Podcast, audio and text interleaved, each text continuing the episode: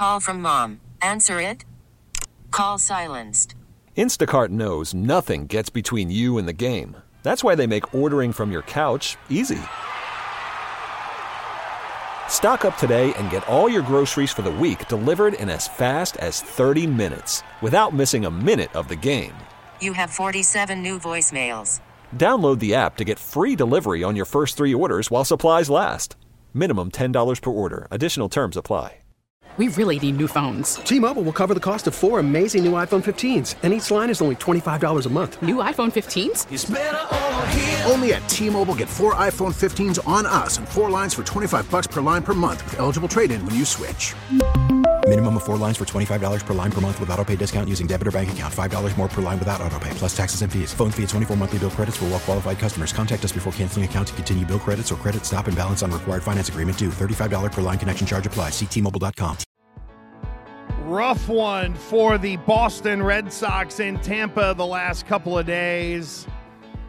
Not the run you hoped going into the All Star break against the good teams, against Tampa, against New York, and it is three against New York. Game one is tonight.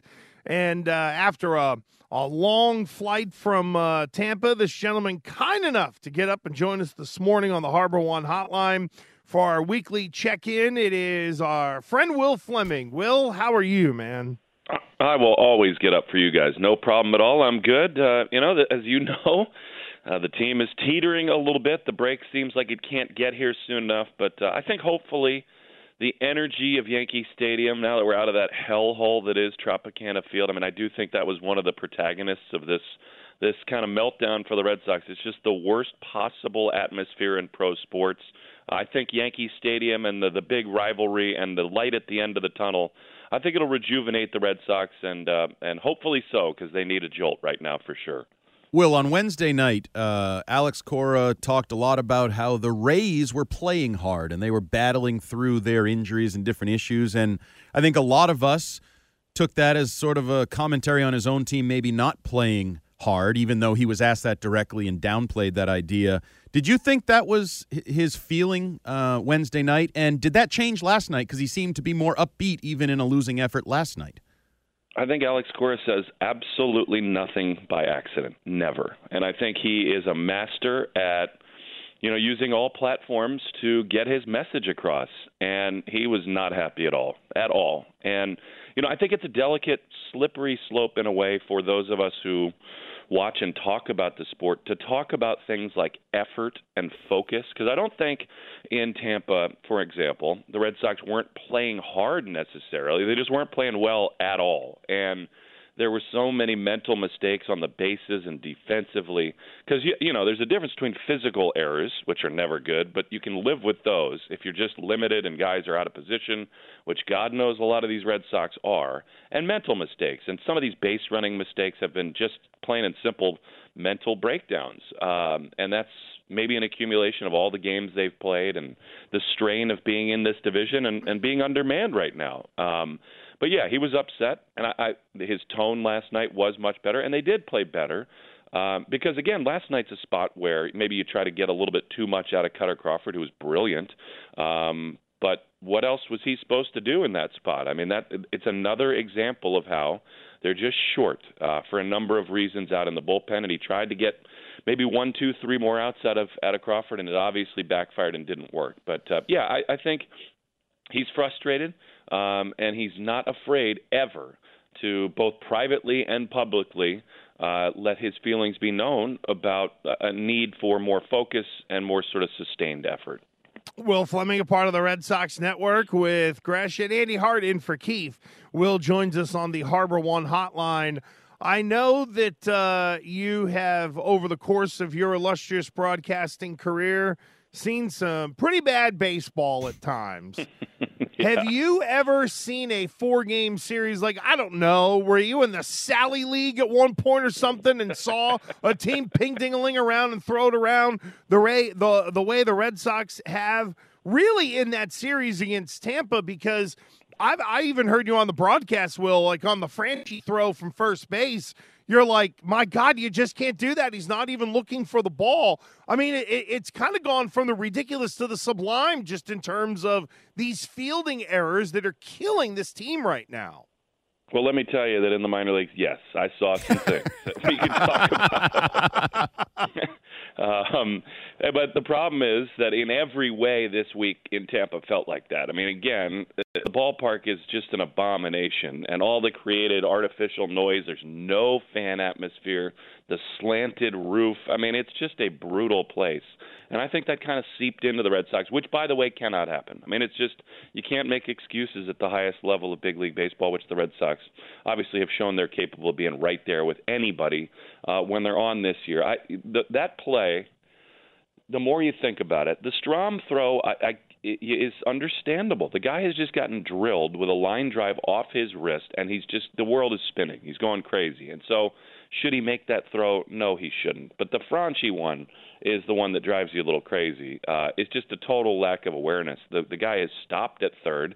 Vazquez is worried about an injured pitcher, and he's trying to call for time and get out to the mound. And Franchy just kind of lobs it in. And then, of course, you know Rob Refsnyder, who's been great for this team, uh, does the same thing from right field. And I think what bothered Alex a lot is that you know, you saw it, I think, last night a little bit too, uh, when Verdugo and Bogaerts pull off a relay. Uh, the third base coach, Rodney Linares, for the Rays, basically went into the last couple games of the series saying these guys are not in position and are not paying attention, and we're going to try to steal some runs. And that, more than anything, will drive a manager absolutely insane. And I do think that the Franchy play, once again, as does the Kutter Crawford decision last night, it just underscores what is staring everyone right in the face. There are guys playing out of position, and there are not right now enough dependable bullpen arms. Like the, the first base thing and the bullpen, is, this is not rocket science. And I don't know how they're planning to address it, but they have to. If if they're going to be in this thing and compete with the Yankees and the Astros and even the Rays and Blue Jays, those things have to get better because if not, you're going to continue to see guys playing they shouldn't play and making more of those mistakes. Will, I want to follow up on that idea because we are getting to the point in the Major League Baseball season where teams are deciding buyers, sellers, trade deadline, all star break. Are we going to invest? And this stretch of play and these issues, while obvious to all us outsiders, you need a first baseman, you need bullpen arms. Are they giving Chaim Bloom uh, evidence of what he needs to invest in, or are they proving maybe they're not good enough to even invest in?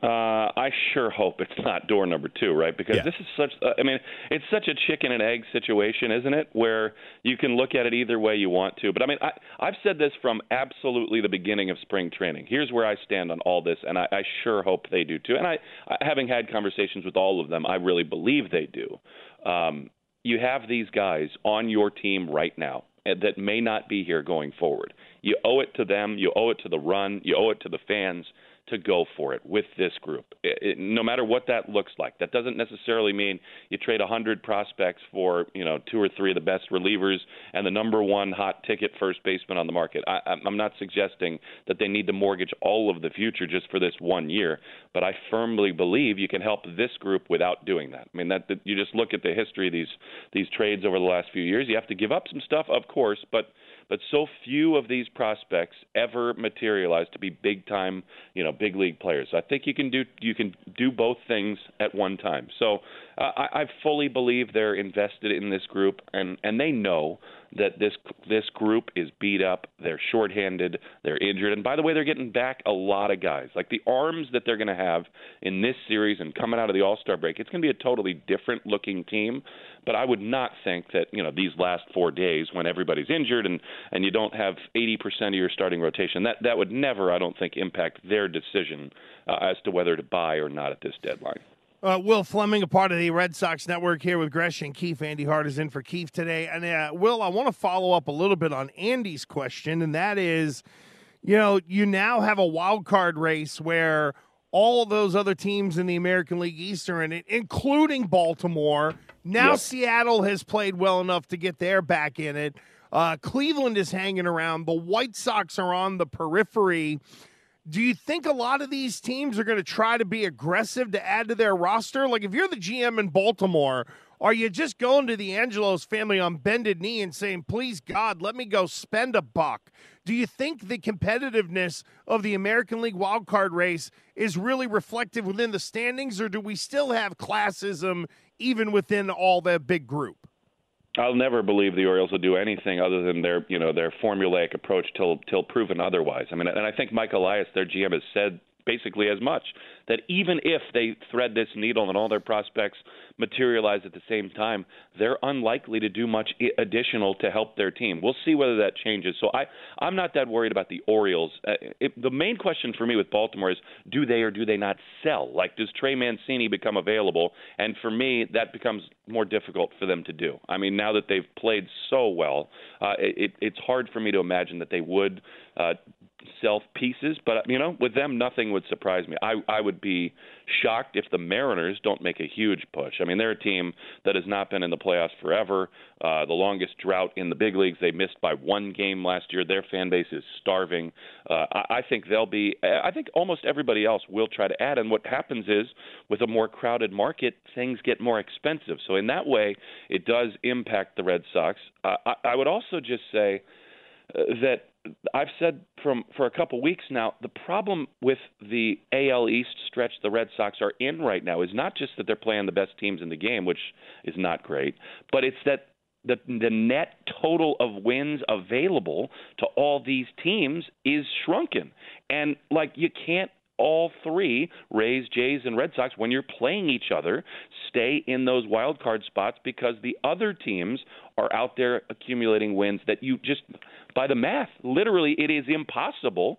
There are not enough wins to keep up if what happens this week with the Mariners and the Orioles and the Guardians happens. It just mathematically cannot happen. So uh, they're all in a bad spot playing each other over these next uh, few weeks and it gets wild in that race. That's that's for sure, and it's a problem that all these other teams have gotten hot. You mentioned the returning arms. We'll see one of those tonight in Nathan Eovaldi. Lost in some of these defensive struggles and, and losing is the fact that Chris Sale put a really nice performance together in his return to the big leagues.